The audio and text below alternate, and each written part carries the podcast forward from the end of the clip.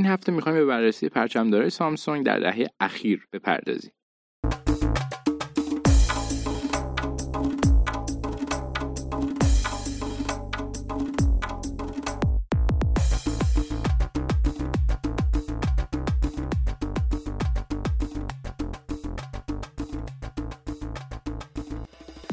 1938 بود که سامسونگ در کره جنوبی تأسیس شد. سه دهه اول فعالیت این کمپانی به بیمه و صادرات اختصاص داشت. 1970 بود که Electronic Industries ورودی بود بر حوزه الکترونیک برای سامسونگ.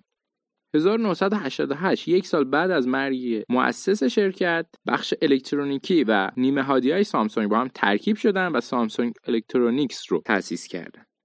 اولین گوشی در سال 1988 توسط این بخش تولید شد ولی کیفیتش خوب نبود و کلا توی قرن بیستم این حوزه برای سامسونگ دستاوردی نداشت. اوایل قرن بیستم توی لهستان یک مرکز فناوری تأسیس کردن و باعث شد سالها بعد اسمارت فون های این کمپانی عملکرد چشمگیری داشته باشن و گوی سبقت از رقبا بروبن. خب حالا با یک سوال شروع می‌کنیم. اولین چیزی که بعد شنیدن پرچمدار سامسونگ تو ذهنتون میاد چیه؟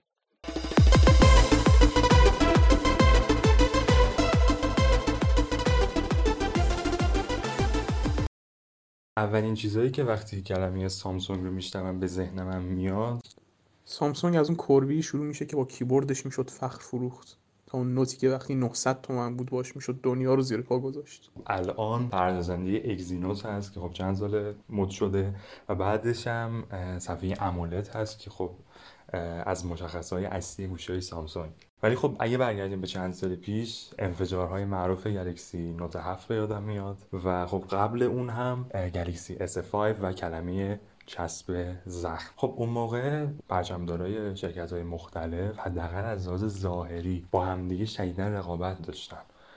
خب LG اومده بود دکمه رو گذاشته بود عقب HTC طراحی زیبای خودش رو داشت. سونی هم که بدنی فلزی و شیشه ای داشت و ضد آب بود و سامسونگ هم که خب گلکسی S5 و کلمه چسب زخم. خب البته من برهه S5 رو میگم یعنی از S6 که ماجرا عوض شد. بدون هیچ شکی سامسونگ یکی از موفق ترین شرکت ها بوده داخل تولید گوشی هوشمند و شاید بشه گفت بزرگترین هنرش هم همین تن به تن زدن اپل بوده داخل فروش. ولی بازم به نظرم هنر بزرگی سامسونگ اینه که تونسته طیفای گسترده ای از مشتری ها رو راضی بکنه. به نظرم هیچ شرکتی نتونسته اندازه سامسونگ این طیف گسترده رو پوشش بده. اما خب در مورد پرچمدار سامسونگ پرچمداری که به ذهن من میاد گلکسی نوت 3 است. یعنی برخلاف گلکسی S5 که به اندازه S4 نتونست موفق باشه نوت 3 پیشرفت خوبی داشت نسبت به نوت 2 و قلمش هم خیلی بهتر شده بود و اون موقع نظر منو خیلی به خودش جلب کرده بود.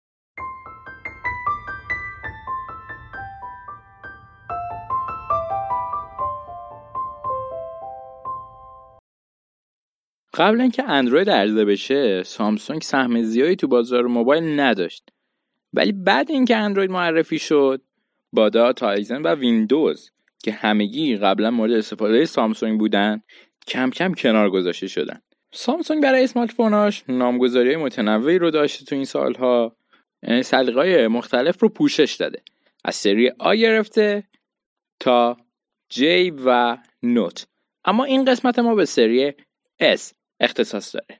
نخستین گلکسی S در سال 2010 معرفی شد. توی کنگره موبایل 2010 سامسونگ گلکسی S رو معرفی کرد. 4 اینچی بود 5 مگاپیکسل دوربین داشت و باتریش 1500 میلی آمپر بود. شاید در ابتدا مثلا اونقدر خیلی شروع طوفانی برای یک موفقیت نبود ولی می‌تونست نوید روزهای بهتری برای سامسونگ بده و در ادامه هم همینطور شد. توی اون سال مهمترین رقیب این گوشی آیفون 4 بود که یک صفحه با کیفیت یک دوربین خفن و یک سیستم عامل روون داشت. منتها خب این گوشی توی خیلی از نسخه ها و جاها مشکلات آنتن‌دهی داشت و همین باعث شد که توی اون سال در, در برخی از قسمت ها از گلکسی S ضعیفتر جلوه کنه. یه حریف دیگه هم برای این دو گوشی توی سال 2010 وجود داشت و اون HTC هیرو بود. HTC هیرو که از اواخر 2009 معرفی شده بود دارای صفحه 3.2 اینچی 512 مگابایت رام دوربین 5 مگاپیکسلی و ظاهری جذاب بود. توی 2011 سامسونگ اومد یه سری بهبودها روی نسخه اول S ایجاد کرد و گلکسی S2 رو معرفی کرد. گلکسی S2 این بار صفحه 4 3 اینچی داشت؟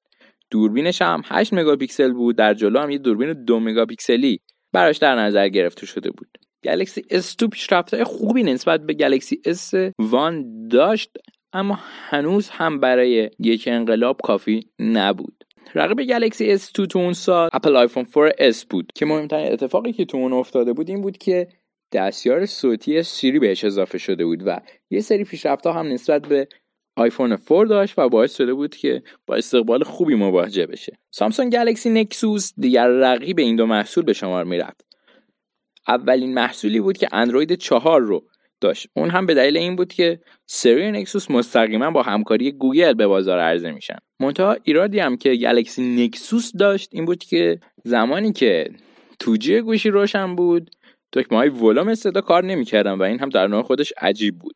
اما یک رقیب مهم دیگه هم سامسونگ برای گلکسی S2 تو همون سال داشت و اون گلکسی نوتی بود که جزو اولین گوشیهایی بود که به صفحه بزرگتر از 5 اینچ مجهز میشن و, و اون زمان صفحه 5 و 3 اینچی داشت. شاید الان اگه بخوایم نگاه کنیم زیاد اندازه صفحه بزرگی نباشه ولی اون موقع بین اون گوشی های کوچی و داره هاشی زیاد دور صفحه نمایش یک حرکت بزرگ بود.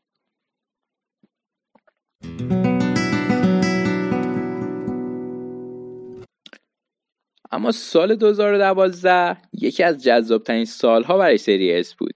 گلکسی S3 که مشخصات سخت افزاریش نسبت به نسل قبل خیلی بهتر شده بود و این بار حتی ظاهرش هم جذاب شده بود.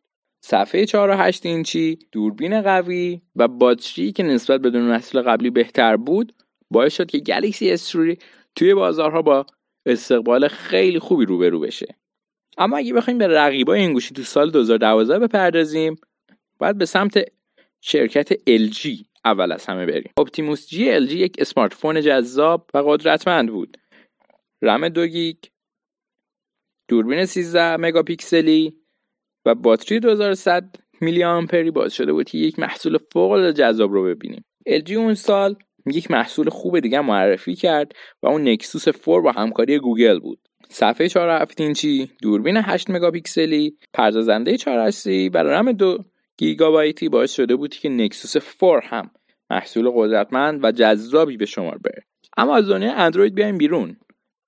بریم سراغ نوکیا و لومیا 920 لومیا 920 دارای ویندوز فون 8 بود و یک دوربین خیلی خوب و در کنار صفحه نمایش خوب و روون بودن سیستم عامل باعث شده بود که در خیلی از بازارها مثل بازار هند با استقبال خوبی روبرو بشه. اما اگه بخوایم به مهمترین و پر سر و صدا ترین رقیب گلکسی S3 بپردازیم به آیفون 5 برخورد می‌کنیم. آیفون 5 قطعا یکی از مهمترین تولیدی های اپل بود جایی که خیلی نسبت به نسل های قبلی پیشرفت کرد و از یک نظر هم مهم بود. اولین آیفون بعد استیو جابز میشه گفت که اپل از این آزمون بزرگ سربلند بیرون اومد و تونست یک محصول زیبا با کیفیت و قدرتمند رو ارائه بده. باز هم از سامسونگ یک رقیب برای این گوشی اواخر سال معرفی شد و اون گلکسی نوت 2 بود. گلکسی نوت 2 با اون امکانات بینظیر قلم خاصش و نرم افزار جالبی که داشت خیلی اون سال سرصدا به پا کرد.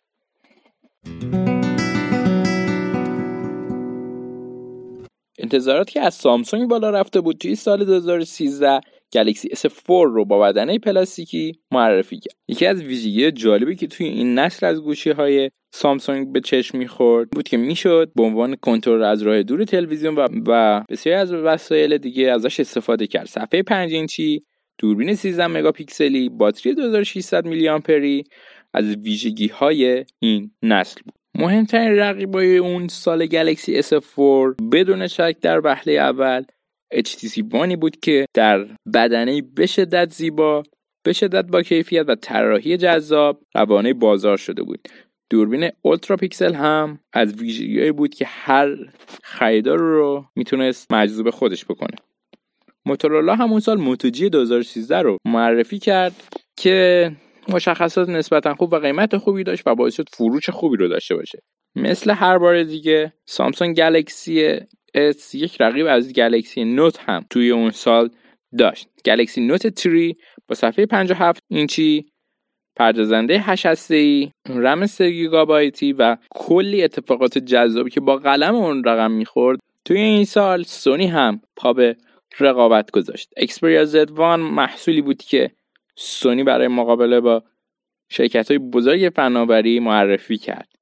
بدنه ضد آب پردازنده قوی و طراحی شیک اون باعث شده بود که اون سال خیلی استقبال بشه ازش. LG هم که خوش از بقیه رقبا عقبتر می‌دید جی رو تونست به بازار معرفی کنه. صفحه 52 اینچی اسنپ دراگون 800 دوربین قوی و ارگونومی بسیار خوب باعث شده بود که استقبال بینظیری از این محصول بشه. اما یکی از دیگر رقیبای این گوشی نوکیا لومیا 1520 بود.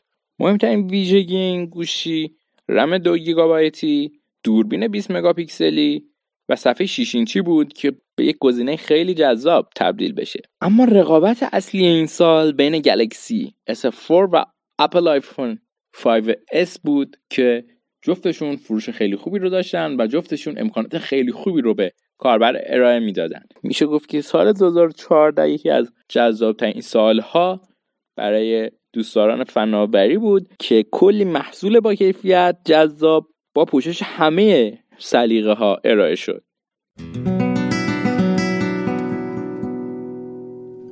تا سال 2013 اوضاع خیلی جذاب داشت پیش می‌رفت. تا اینکه گلکسی S5 معرفی شد.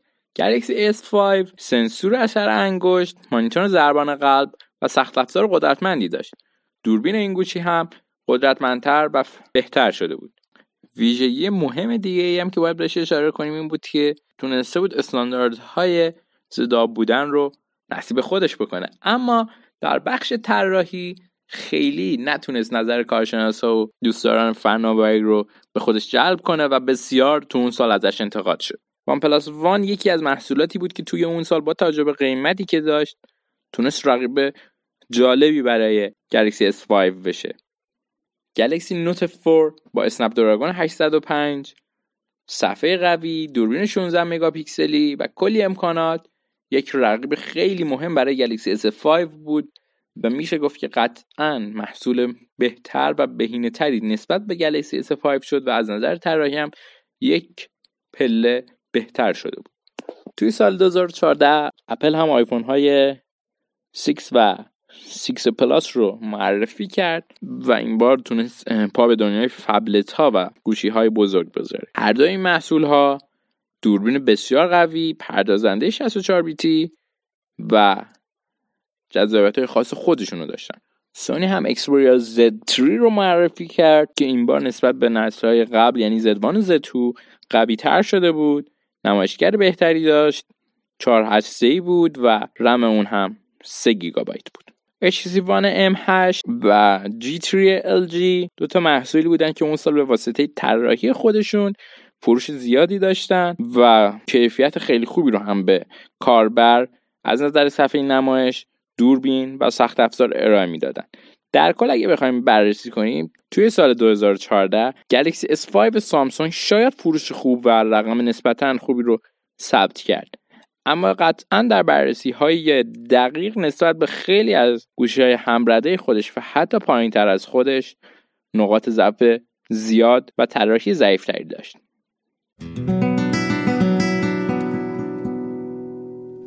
توی این قسمت پرچمدارهای سامسونگ از سال 2010 تا 2014 رو بررسی کردیم.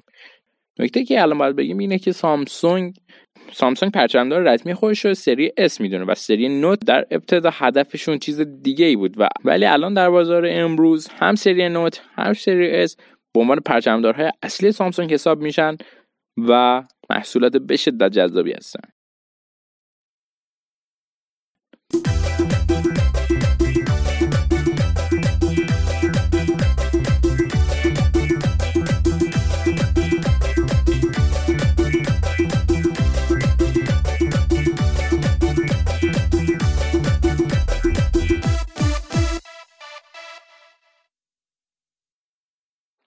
توی اپیزودهای بعدی به سایر پرچمدارای سامسونگ و پرچمدارای سایر کمپانیا می‌پردازیم. شما می‌تونید موضوعات جذابتون پیشنهاداتتون انتقاداتتون رو از طریق آدرس امروز underline IT اینستاگرام و تلگرام به ما برسونید. خیلی ممنون که با ما بودید. فعلا تا اپیزود بعدی.